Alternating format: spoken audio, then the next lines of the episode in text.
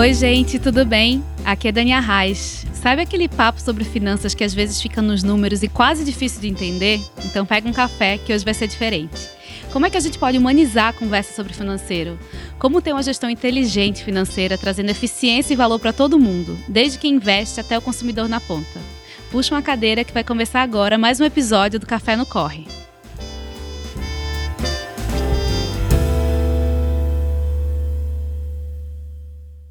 Para conversar com a gente hoje, convidamos o Lucas Lira. Ele é pai de três meninas lindas e ama viajar com essa galerinha. Formado em Direito pela Universidade Federal de Minas Gerais, com grande experiência fora do Brasil, hoje ele é CFO ou vice-presidente financeiro da Ambev. E também estamos aqui com João Vitor Marinho, head de gente gestão do corporativo da Ambev. Ele é engenheiro de petróleo e, como bom carioca, gosta de praia, cerveja e futebol. Sejam muito bem-vindos. Aqui a gente tem um advogado que trabalha com finanças e um engenheiro de petróleo que trabalha com humanas. Vocês podem contar um pouco assim do que é que vocês fazem? Vamos lá. Obrigado pelo convite, um prazer estar aqui. Aqui quem está falando é o Lucas Lira. Como você falou, né, eu sou, sou pai das três Marias, sou marido da Mariana, Sou filho da Vânia do Aécio, irmão do Vitor, e só depois de tudo isso que eu sou CFO da companhia, tá? Prazer estar aqui e sou advogado, como você, você mencionou, estou no meu 18º ano né, de companhia, entrei pelo jurídico, tive, tive a sorte de, de ser desafiado fora do jurídico depois de seis anos né, é, dentro do jurídico da companhia, fui tocar um projeto de supply chain, aqui para a operação do Brasil.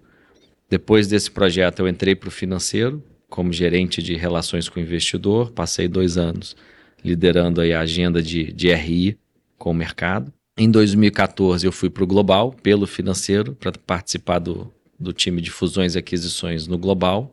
Fiquei um ano e meio fazendo transações aí de fusões e aquisições lá fora. E quando eu menos esperava, eu volto para o jurídico, né, pelo Global lá fora e fiquei dois anos basicamente por conta da combinação que a ABI, que a Bembev fez com a Saab Miller. Então minha vida foi né, completamente aí, virada de cabeça para baixo por conta dessa combinação. E quando a combinação foi concluída, eu fui convidado para voltar para o financeiro e voltei para o time de fusões e aquisições do Global para liderar a área. Então, a área né, da qual eu fiz parte, eu voltei depois para liderar o time e fiquei nessa função dois anos e meio, pouco mais de dois anos e meio, quando eu tive a oportunidade de voltar para o Brasil em, no começo de 2020, aí logo em plena pandemia, de voltar para assumir esse desafio aqui. Prazer estar aqui. É, bom, primeiro agradecer o convite, né? É uma honra estar aqui dividindo esse, esse momento com, com vocês e com o Lucas. Eu entrei na, na, na Ambev na área de gente em 2016, né? Então, sou engenheiro de petróleo de formação. É, eu acho que de coração, de, desde o começo, eu não me identifiquei tanto com, é, com o curso. É, e aí eu tive essa primeira grande oportunidade profissional de entrar na Ambev, numa área que é, não era minha área de, é, de conhecimento. E eu me encontrei, assim, acho que me apaixonei por pessoas, por gente. Fiz minha trajetória inteira na área de gente, então esses sete anos é, rodei algumas cidades também, né, na, na Ambev, então trabalhei no Rio, né, no interior do Rio, vim para São Paulo mais recentemente. E hoje eu cuido aqui do, do time do corporativo, né, da, da Ambev. Então, basicamente, é, eu sou responsável, né, por, pela parte de gestão de carreira, desenvolvimento, engajamento, atração aqui da Ambev no, no corporativo. Então, é isso. Vocês, nas posições que vocês ocupam hoje, quais são os principais desafios que vocês enfrentam? Vou começar aqui. Do meu lado, eu tenho. O meu maior desafio de todos é um desafio de gente. Tá?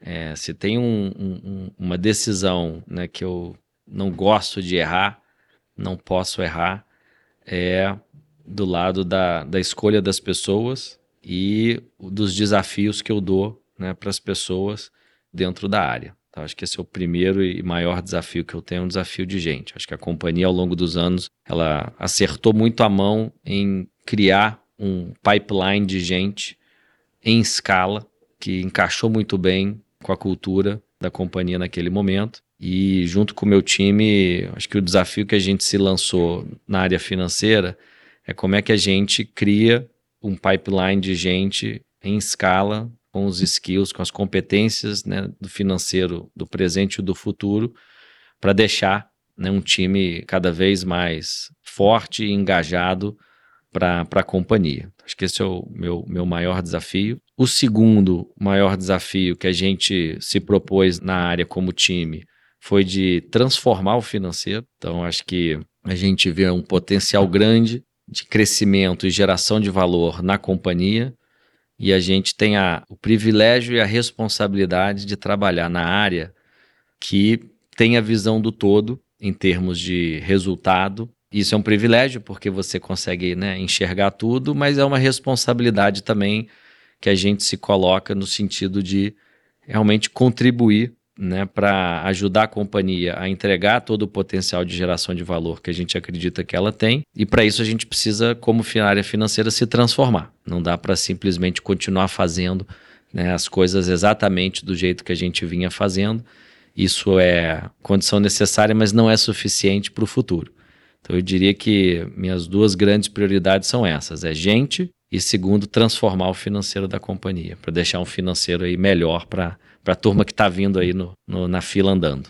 O desafio meu é, como área de gente na, na Ambev é principalmente trazer um pouco de protagonismo para a área de gente como agente de transformação do negócio que a gente está vivendo nesse momento na Ambev, né? Então, eu acho que hoje a gente tem vários desafios assim de transformação do modelo de negócio, de inovação, de agilidade, de mudança cultural. E a área de gente tem um papel fundamental né, nesse processo, é, ajudando a, a, desenvolver as pessoas, a colocar as pessoas certas no, nos lugares certos, é, a, a, extrair o melhor de cada potencial, a desenvolver, a engajar, é, a realmente fazer um, um ambiente, né, uma estrutura organizacional que permita com que as pessoas sejam quem elas são de verdade, então que traga escutativa, que traga colaboração, né, que faça as pessoas enxergarem a longo prazo. Então acho que tem um desafio grande como área de gente nesse sentido para suportar toda essa mudança do negócio, né, toda essa transformação.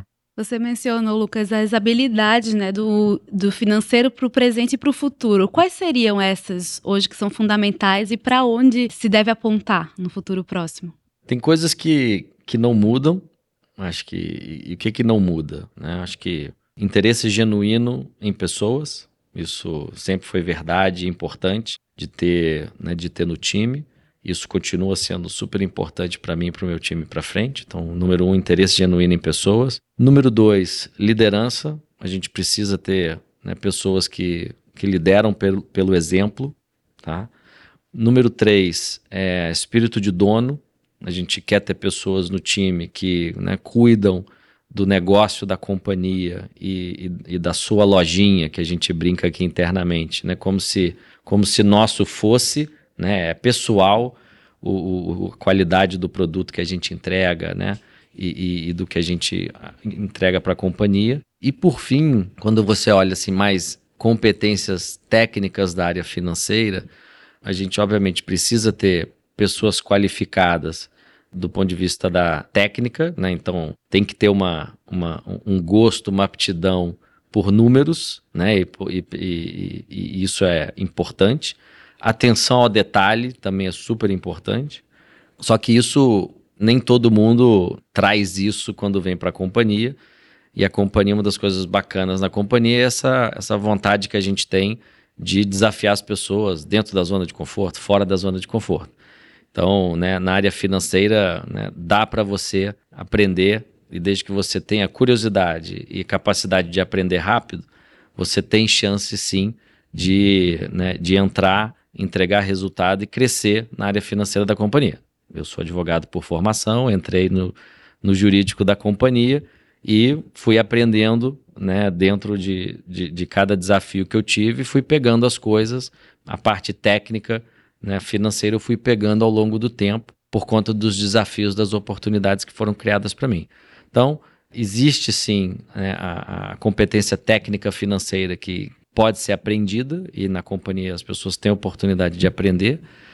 E por fim, eu acho que o, o que é novo e diferente é toda a parte de tecnologia. Aqui a gente tem um desafio grande. No financeiro da companhia, a gente já vem investindo cada vez mais em tornar a nossa gestão financeira mais calcada em automação, em inteligência artificial, em gestão de ciência de dados, mas isso ainda está muito isolado em determinadas áreas do financeiro. Então, tem áreas que estão mais avançadas, tem áreas que estão menos avançadas, mas a gente ainda gasta, na nossa visão como time, um tempo desproporcional puxando o número de base de dados, analisando o número, reconciliando o número de base de dados não deixando a tecnologia fazer todo esse trabalho para que a gente possa ter intervenção humana para extrair daquele dado um, um, insight e esse insight ajudar a companhia a tomar a decisão. Então, para isso acontecer, a gente precisa ter no nosso time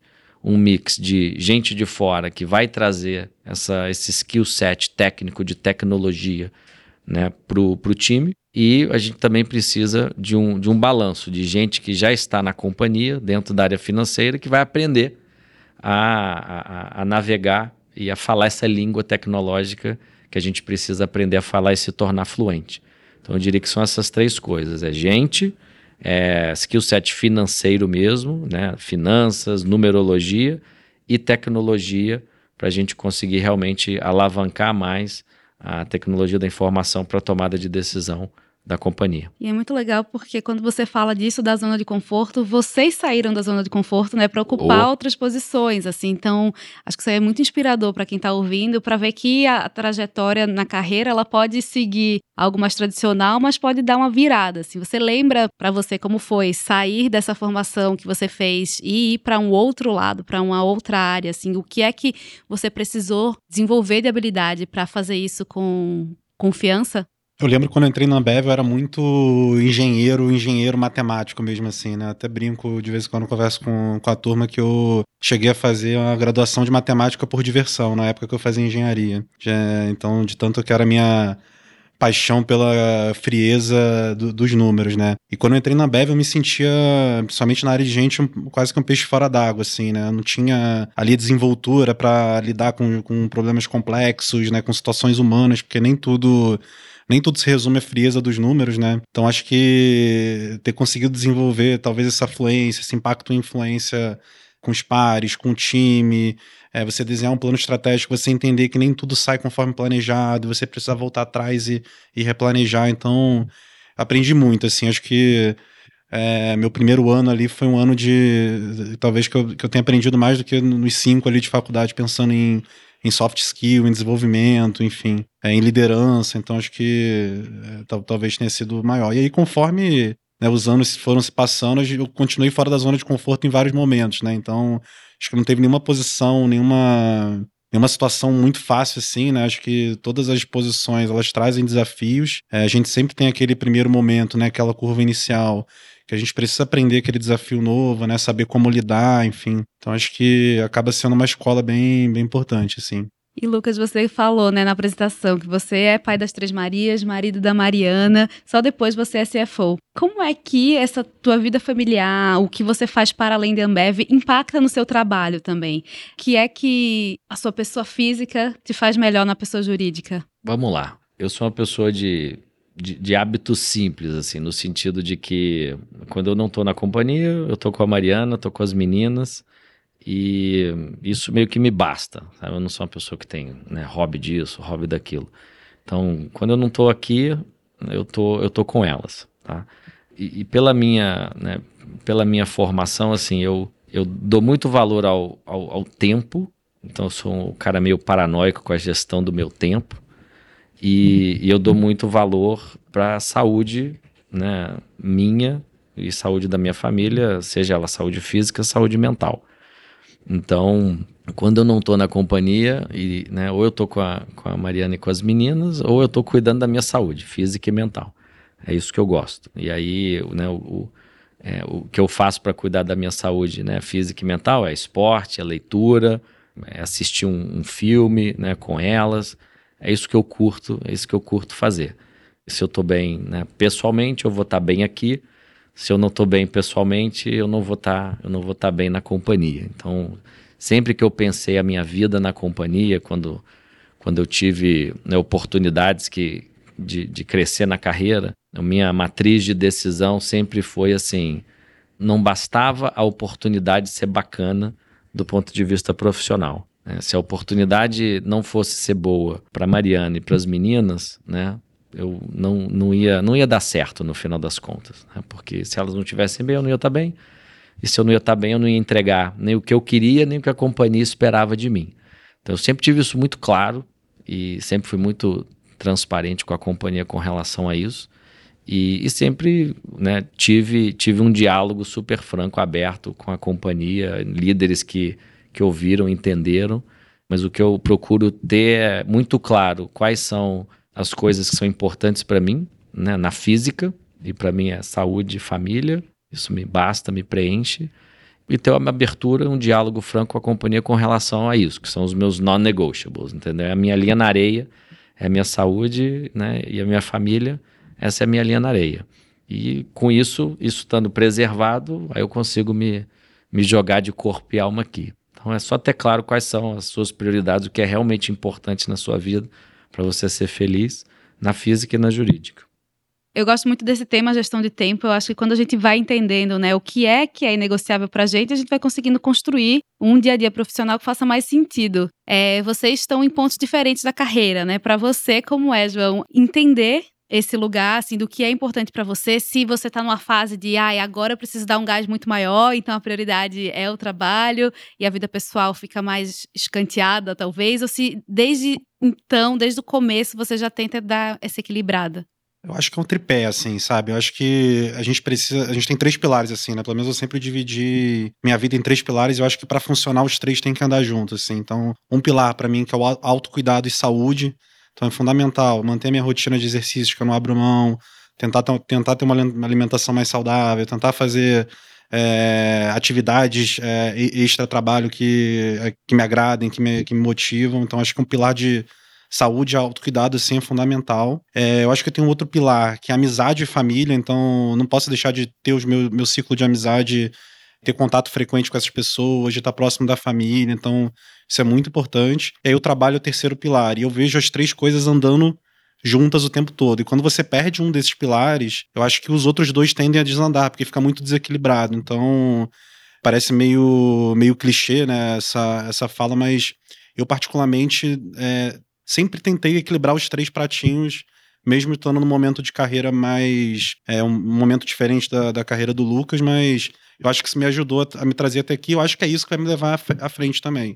Então acho que enfim, eu enxergo dessa forma. Imagina se o clichê fosse realidade para todo mundo, né? Acho que todo mundo viveria melhor. Assim. É, a gente vê hoje os consumidores cada vez mais exigentes com as marcas, é, querendo entender as relações das empresas com a própria comunidade, com o entorno. Você, como CFO, como é que você enxerga o impacto dessas mudanças e como é que você enxerga essas mudanças dentro da sua área? De quando você começou para agora, muita coisa mudou. Como é essa percepção? Eu sempre gosto de dizer que a companhia ela não, não existe no vácuo. Né? A companhia ela está tá inserida num contexto social, né? numa sociedade. A gente está presente em diversas comunidades, a gente faz parte de um, de um ecossistema e que vai né, muito além do nosso próprio umbigo. Né? Então a gente tem uma interação diária com clientes, com consumidores, com revendedores, com fornecedores. A gente tem uma interlocução muito frequente com governos né, municipais, estaduais, federais, nos diversos mercados onde a gente atua. Né? A Ambev está presente em aproximadamente 18 mercados, 18 países nas Américas.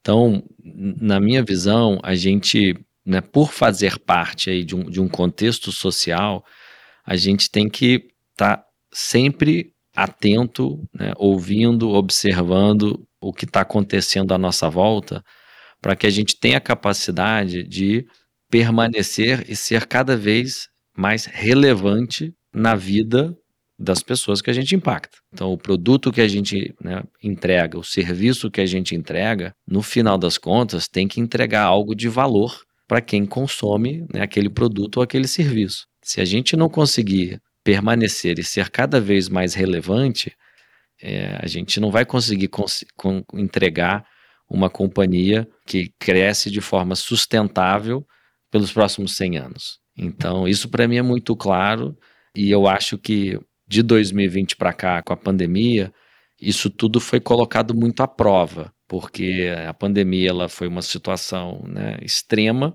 e, e, e grave, de muita insegurança, incerteza, sofrimento. E eu acho que a companhia ela, ela soube olhar para o que estava acontecendo e agir, né? E agir e além das nossas portas, né, das portas das nossas né, cervejarias, refrigeranteiras, centros de distribuição direta, a gente deixou de olhar para dentro e conseguiu né, dar um passo, estender a mão, né, ajudar, contribuir para a sociedade no momento onde a sociedade estava realmente precisando.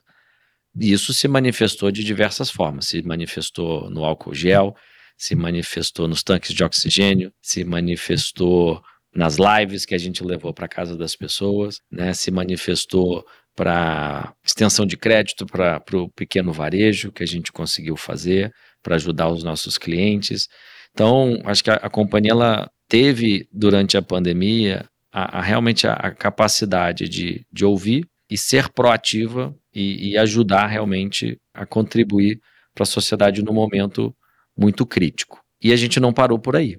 Né? Acho que depois disso a gente continuou nessa jornada. E um bom exemplo disso foi toda a aposta que a gente fez, começando na pandemia, de tecnologia para ajudar os nossos clientes, ajudar os nossos consumidores. Então, tudo que a gente apostou em termos do, do B2B, o business to business, que é a nossa plataforma para atender melhor os nossos clientes, tudo que a gente apostou de tecnologia no D2C, no direct to consumer, para atender, dar mais conveniência para os nossos consumidores, são formas que a gente encontrou de estar presente no dia a dia e agregar algo de valor, resolver dores dos nossos clientes e nossos consumidores.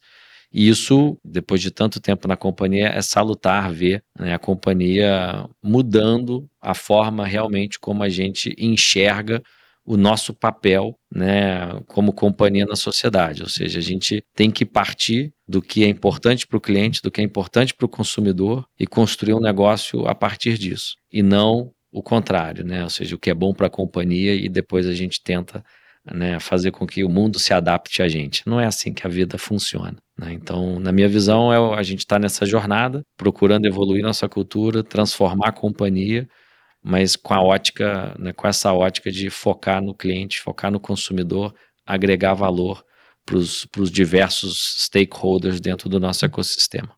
Perfeito.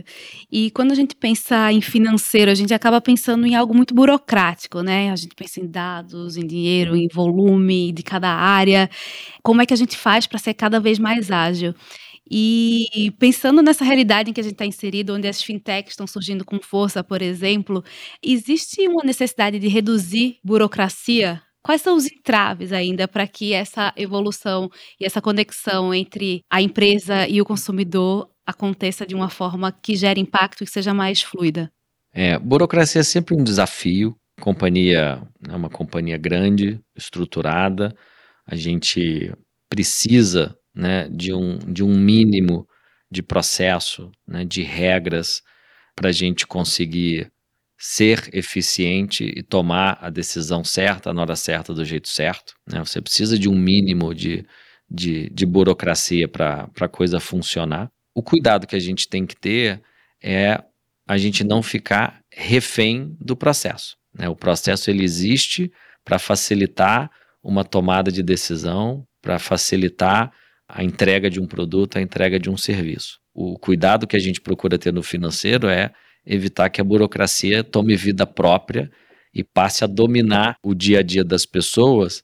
E no caso da companhia, onde a gente acredita muito no, no espírito de dono, né, o espírito de dono vem com uma autonomia que é necessária para as pessoas né, poderem tomar as decisões do, do seu próprio negócio. Então, esse é um outro limite que a gente sempre procura estar tá atento dentro dessa discussão de burocracia, para a gente realmente não, né, não podar a autonomia das pessoas. No final das contas, é um balanço, né, por conta do tamanho da companhia, por conta das regras que a gente precisa ter, dos processos, mas a gente fica querendo sempre buscar esse ponto ótimo entre burocracia e autonomia, entre né, eficiência e, e, e liberdade ali para as pessoas poderem tomar as decisões dos seus próprios negócios. É um processo, a gente está sempre evoluindo, sempre aprendendo, não é perfeito. Por mais informal que a companhia seja, né, a gente sempre acredita que pode melhorar. Né, quando a gente faz benchmarks com outras companhias, é, a gente, via de regra, tem o feedback de que a gente está do lado menos burocrático das companhias, mas dentro da nossa realidade a gente acha que ainda pode melhorar enxergando né, a alocação de recursos como parte prioritária de estratégia, como é que é lidar com esse tipo de decisão numa empresa tão grande como a Ambev? Assim, como é feita essa decisão de onde alocar recursos da melhor maneira nesse volume tão grande? Esse é um desafio que a gente tem. A, a companhia ela tem um problema bom, que é o fato de que a companhia gera muito caixa, mas não deixa de ser um, um, um problema, um desafio.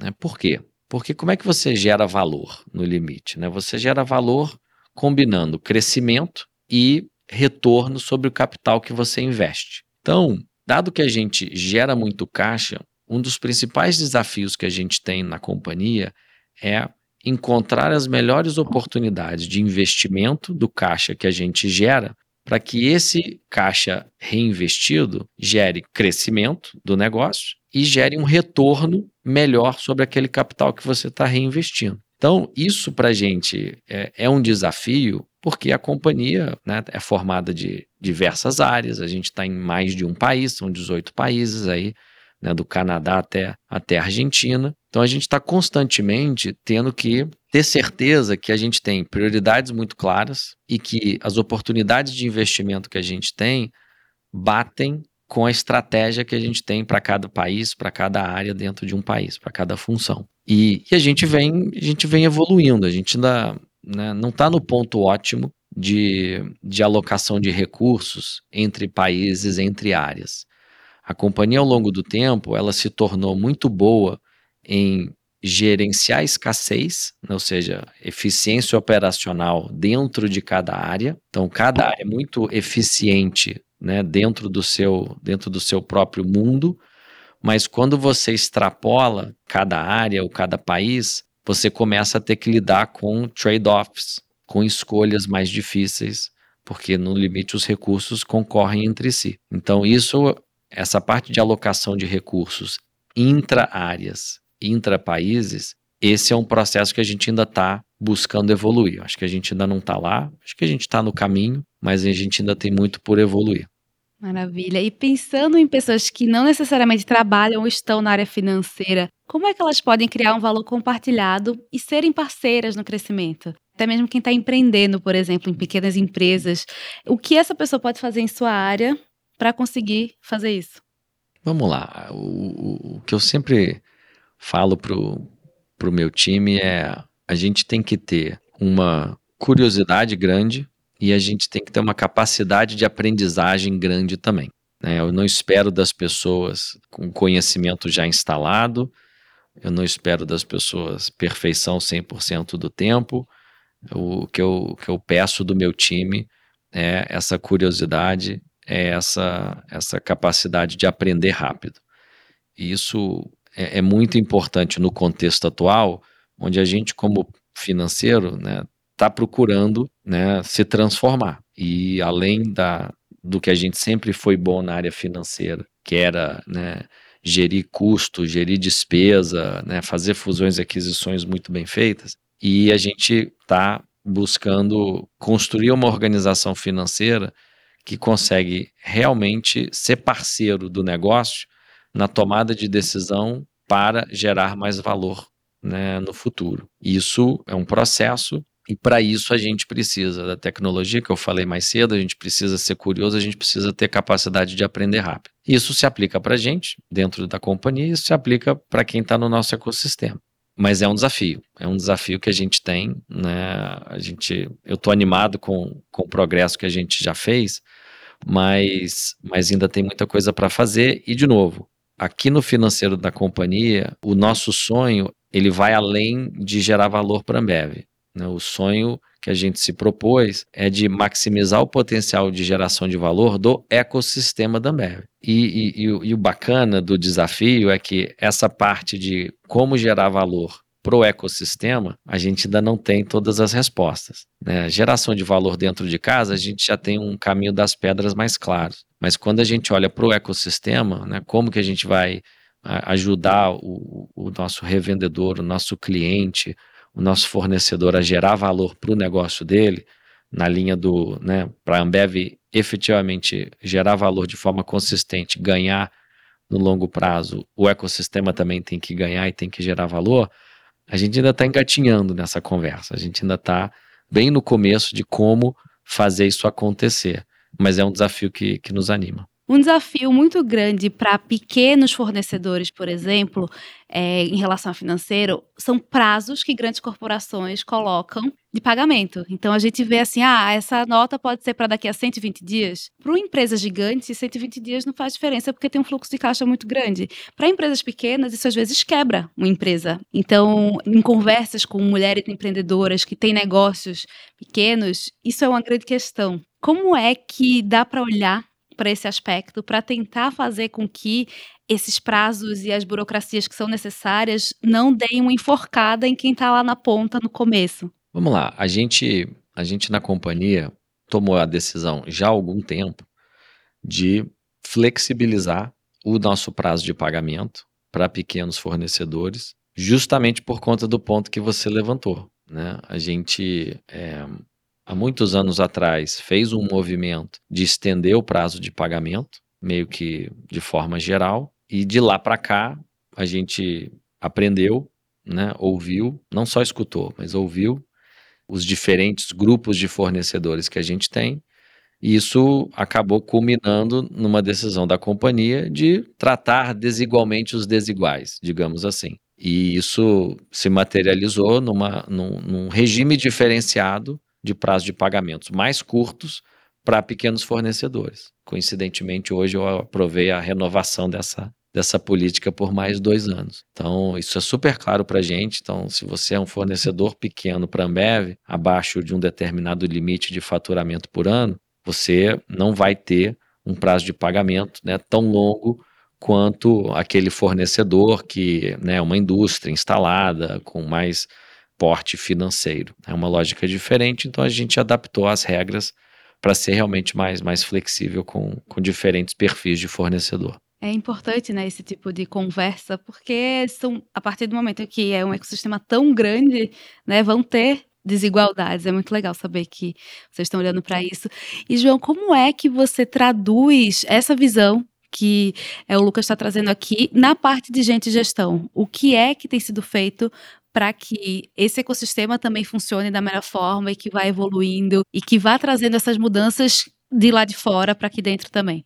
Legal. É, acho que o primeiro, o primeiro ponto que eu queria trazer é que esse próprio conceito de geração de valor, ele é um conceito que mudou, né, com, com, conforme as gerações, conforme os anos, né? Então, geração de valor era um conceito muito autocentrado, né? Era um conceito que se traduzia em você talvez ali extrair o máximo que você conseguia de um recurso que geralmente é um recurso finito. Né? E hoje ele é um conceito que para você gerar valor você tem que ter uma relação de ganha-ganha em todas as partes, né? Então relação de ganha-ganha, né? Que envolve a empresa, que envolve é, o funcionário, que envolve a, a, o ecossistema, então o cliente, o consumidor, o investidor. Então hoje, hoje gerar valor, você precisa estar tá atento a todos esses pontos do, do ecossistema interno e externo. E aí, como área de gente, né, tem alguns desafios nisso. Acho que o primeiro deles, né, que é um talvez o mais claro, assim, é, seja relacionado à diversidade e inclusão, né? Então, a gente a gente vem tratando essa pauta já há algum tempo né, evoluindo bastante, mas com uma jornada muito longa ainda pela frente, né, principalmente quando a gente fala de inclusão.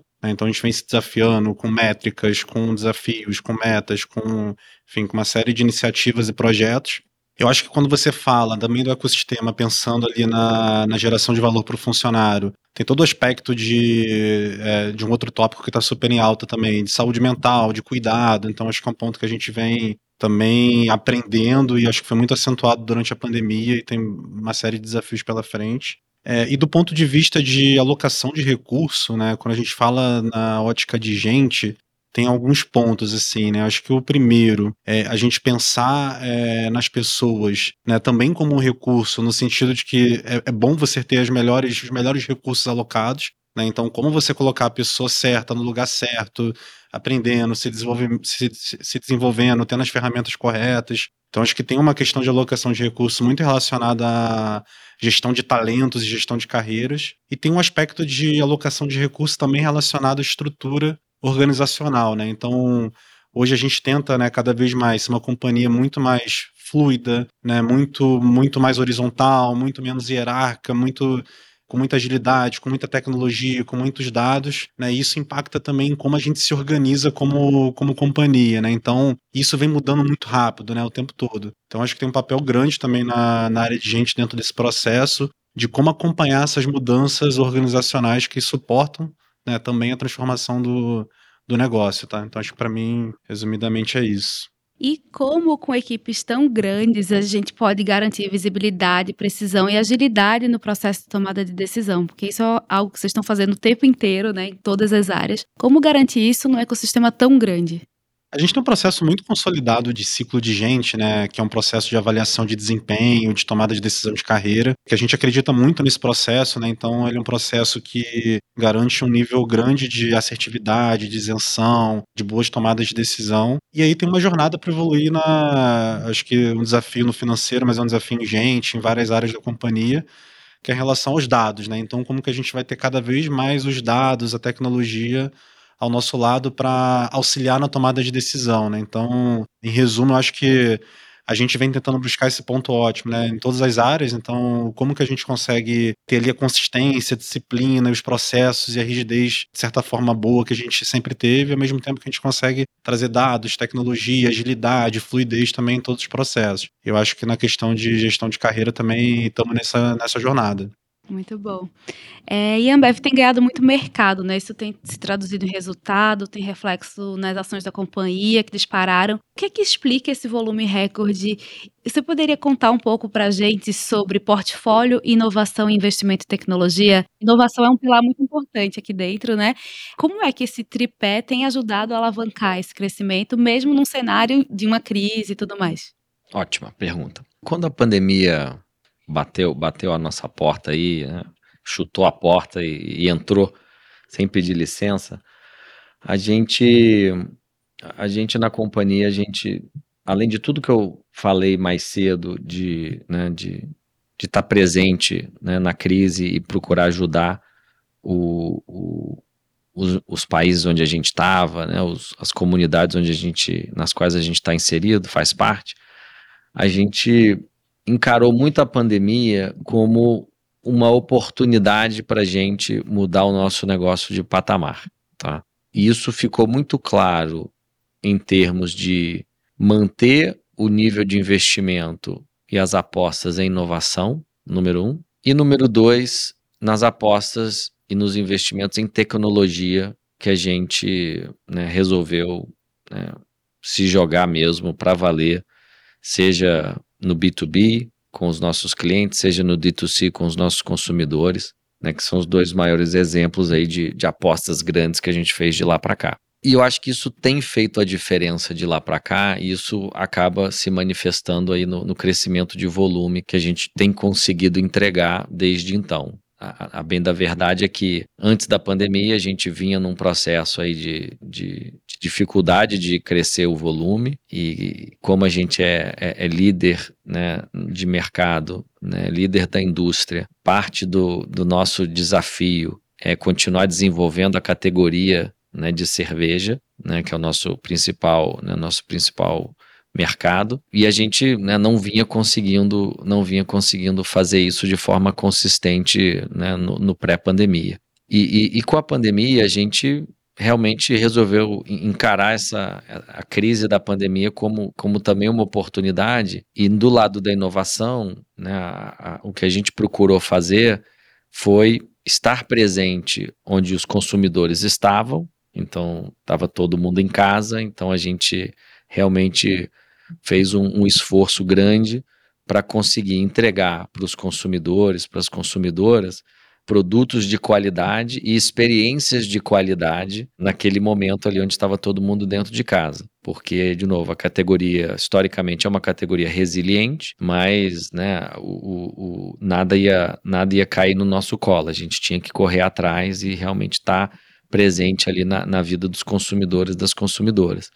Então, inovações tipo Brahma Duplo Malte, e as lives que a gente fez, né, com não só Brahma Duplo Malte, com outras marcas, realmente foram um sucesso porque trouxeram né, um, um nível de inovação, tanto de líquido quanto de, de experiência de consumo, que a gente não, não tinha conseguido fazer até então. E de lá para cá, a gente tem visto o sucesso né, de marcas como o Brahma Duplo Malte tem tido. E a gente não parou por aí. Então a gente acredita numa estratégia de portfólio. Então o Brahma Duplo Malte não está sozinha a gente de lá para cá continua inovando, seja em, em, em, trazendo novos líquidos, seja trazendo novas embalagens para as diferentes marcas. E a gente olha inovação dentro desse horizonte mesmo de três anos. Então a gente sempre está medindo qual o percentual de inovação dentro do nosso volume ou dentro da nossa receita total da companhia, justamente para garantir uma consistência de um pipeline mesmo de inovação.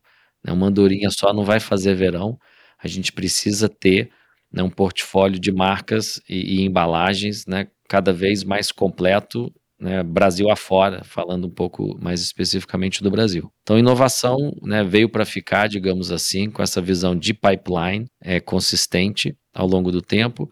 E tecnologia também veio para ficar. Não tem como voltar atrás. Quando a gente pergunta para os nossos clientes, quando a gente pergunta para os consumidores se eles topam viver sem o bis, se eles topam viver sem o Zé, a resposta é de jeito nenhum. Né? Ou seja, a, a conveniência, a qualidade que a gente pôde entregar de serviço, de experiência, é um outro patamar. A gente está vendo isso claramente agora. Então, para a gente, a companhia que a gente está construindo aí, né, baseada no B2B, no D2C, dessas plataformas tecnológicas, é uma nova companhia e é uma companhia que é melhor porque tem a tecnologia, mas tem também tudo que a gente construiu antes da tecnologia. Então, e a beleza da, né, o grande desafio que a gente tem é como é que a gente une o melhor dos dois mundos. E se a gente conseguir continuar é, acertando a mão nas novas tecnologias, alavancando a base que a gente construiu ao longo aí de 30 né, anos aí de, de Ambev, tem muito valor para ser gerado. Né? Mas não é só a tecnologia, não é só o nosso negócio tradicional, é essa combinação dos dois, do melhor dos dois mundos, que a gente tem que continuar acertando a mão para gerar valor e, e, continuar crescendo a indústria. E eu também vi esse dado que mais de 20% da receita de Ambev vem de inovação. É um dado surpreendente, Sim. né? Tipo, é muita coisa. Queria que você explicasse um pouco sobre isso. Vamos lá.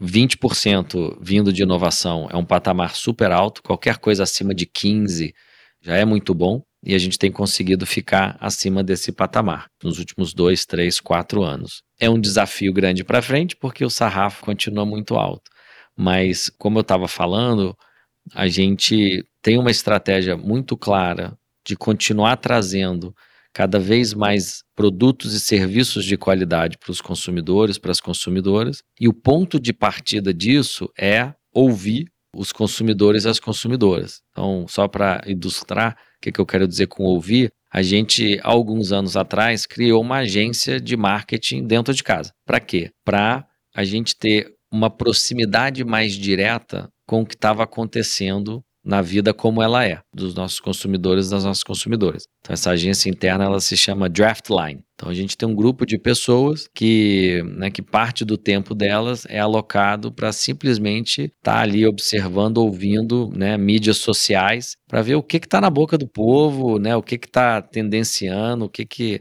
está ganhando destaque. E com isso, isso, a gente passou a ter uma proximidade muito maior e uma sensibilidade maior do que que está acontecendo, do que que está gerando interesse, o que que está despertando, né, curiosidade das pessoas. E também a gente quando entra com uma com uma inovação, por estar mais próximo, por ter essa competência, né, esse time interno, a gente também consegue ouvir os feedbacks e adaptar também muito mais rápido. Então, então, o nosso processo de inovação, ele mudou nos últimos anos por conta desse, né, dessa decisão da companhia de ouvir mais, testar mais e adaptar as nossas inovações ao feedback que a gente recebia ao longo do processo. Então, Brahma do Plumalt foi construído muito assim, nesse feedback constante que a gente né, teve ao longo do piloto com consumidores, com consumidoras. Logo em seguida, quando a gente partiu para testar marcas internacionais que a gente poderia trazer para o Brasil. A gente, no começo de 2021,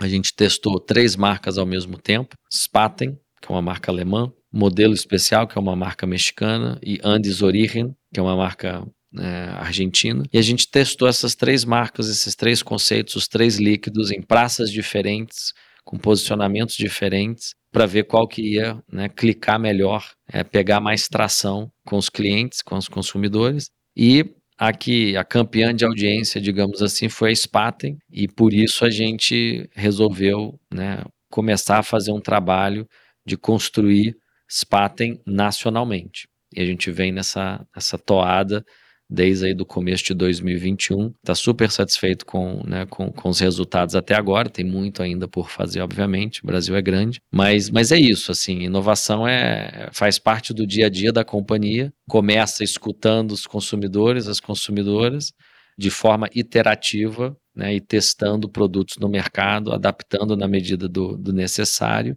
E, de novo, não contar com uma aposta só, ter realmente opções, né? E é isso. Talvez só contribuindo aqui, é, acho que um pouco desse, do que a gente aprendeu nesse processo de inovação tem muito, é, foi muito suportado pela nossa mudança de mindset e cultura de erro também, né, de certa forma, né? Então a gente sempre foi uma companhia que teve uma tolerância muito baixa ao erro, né? Então a gente queria fazer o, acontecer já grande, de largada, em grande escala. E a partir do momento que a gente aprendeu, né, junto com o processo de inovação, de que errar faz parte de uma jornada, você ter o feedback faz parte do processo, a gente começou a testar muito mais em pequena escala, fazer acontecer. Então, acho que reflete até uma mudança cultural nossa também, assim, de certa forma.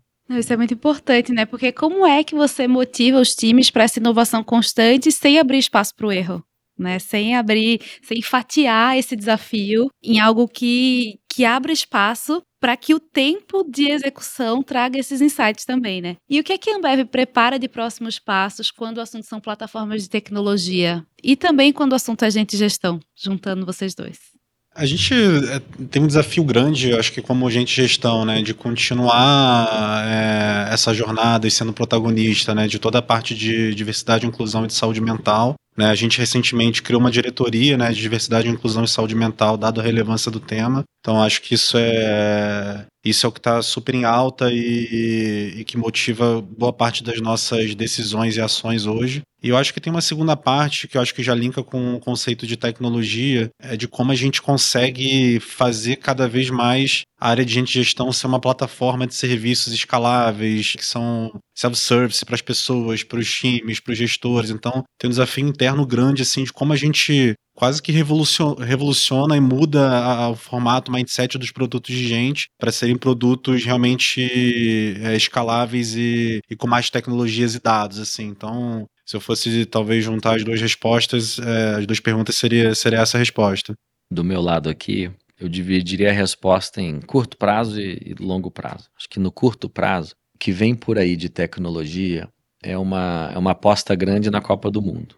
Por quê? Porque a, a Copa do Mundo vai acontecer aí, né, na boca do verão, que já é a temporada aí de, de maior consumo, festividade de fim de ano. Então a gente né, tem a sorte de ter uma Copa do Mundo aí também nessa época. Mas essa vai ser a primeira Copa do Mundo que a gente tem o Bis na rua e o Zé Delivery na rua. Então uma Copa do Mundo diferente do ponto de vista de oportunidade que isso pode criar para encantar consumidores, né, agregar valor para cliente. E isso, se a gente consegue executar bem o nosso plano, isso pode trazer muitos bons frutos para frente, porque na medida que você né, realmente consegue conquistar né, a confiança do cliente, do consumidor por meio da tecnologia, isso tende a, a gerar mais valor para frente. Então, no curto prazo, eu diria que a gente vem já alguns, já alguns meses se esforçando muito para preparar uma Copa do Mundo assim diferenciada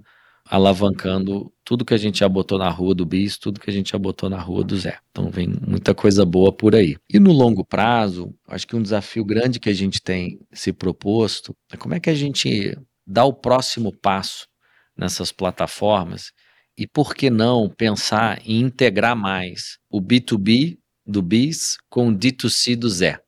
É o que a turma chama de B2B2C. Aí agora você traduz para a galera de humanas. Tá bom. Então, assim, é como é que você. Vou, vou tentar ilustrar. Né? Então, o, o Zé Delivery ele é, o, é, o, é a nossa solução para o consumo dentro de casa.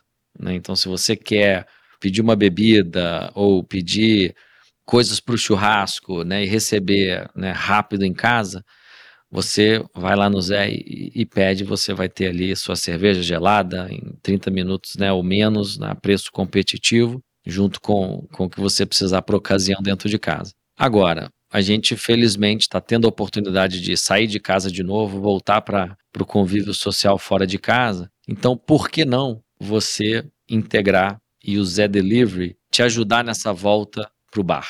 Então, por que o, o Zé não poderia ter ali uma promoção para você com um cupom, um QR Code para você usar num bar perto da sua casa.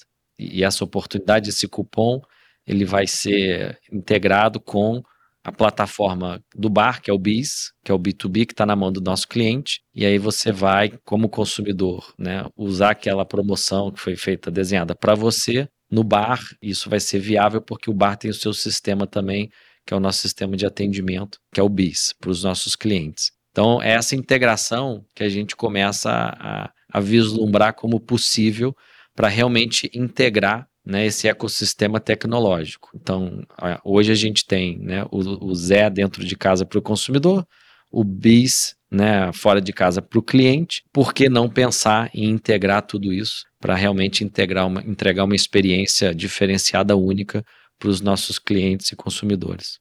Que legal. Isso na Copa, então, vem aí. Vamos lá, estamos trabalhando aqui para estar tá pronto. E o que é que incomoda vocês hoje no financeiro? O que é que dá vontade de mudar para ontem? Olha, eu acho que o que eu gostaria de, de mudar para ontem é o, é o tempo e os recursos que a gente precisa investir para gerir toda a, a carga tributária a qual a companhia está sujeita no Brasil. Se você pega né, a quantidade de pessoas, de investimento em sistemas que a gente tem que ter para conseguir né, apurar, recolher né, tributos no Brasil, é gigante. Né? É gigante, toma um tempo assim enorme, um investimento gigantesco. A Ambev é um dos maiores contribuintes aí, né, do, do país termos de, de, carga fiscal que a gente recolhe, e isso acaba gerando um trabalho gigante. Então, né, se eu pudesse, se eu pudesse ter uma, uma vida mais simples do ponto de vista tributário, eu, eu agradeceria. Acho que facilitaria, tornaria a nossa vida e a tomada de decisão muito, muito melhor para frente. E para a gente ir fechando, como é que uma empresa pode gerar valor hoje em dia? Quais são as principais métricas que devem ser analisadas? É, o que é que mudou nesse cenário e o que é que pode ser feito para gerar esse valor junto à comunidade? Queria jogar isso para os dois, assim, para a gente se caminhando para esse final. A gente tomou a gente tomou a decisão no, no ano passado, dentro da área financeira, de elevar algumas métricas financeiras que estavam um pouco adormecidas aí dentro da nossa gestão. Tá? Então, historicamente, a gente focou muito no EBITDA, que é uma métrica financeira aí para né, é, mensurar a tua capacidade de, de gerar caixa. E a gente focou muito na, na, no crescimento de EBITDA e na margem né, de EBITDA. Então, é o, é o EBITDA sobre, sobre a sua receita, como duas das métricas mais importantes. E o que a gente aprendeu nos últimos anos é que simplesmente continuar olhando essas métricas não eram suficientes para capturar tudo que tem de oportunidade de geração de valor para a companhia, dado como o negócio vem evoluindo e tem de evoluir daqui para frente. Então, o que a gente decidiu foi manter né, o EBITDA e a margem EBITDA dentro do leque de, de, de métricas importantes para a gente acompanhar, mas elevar três outras métricas para o né, menu de acompanhamento e tomada de decisão da companhia.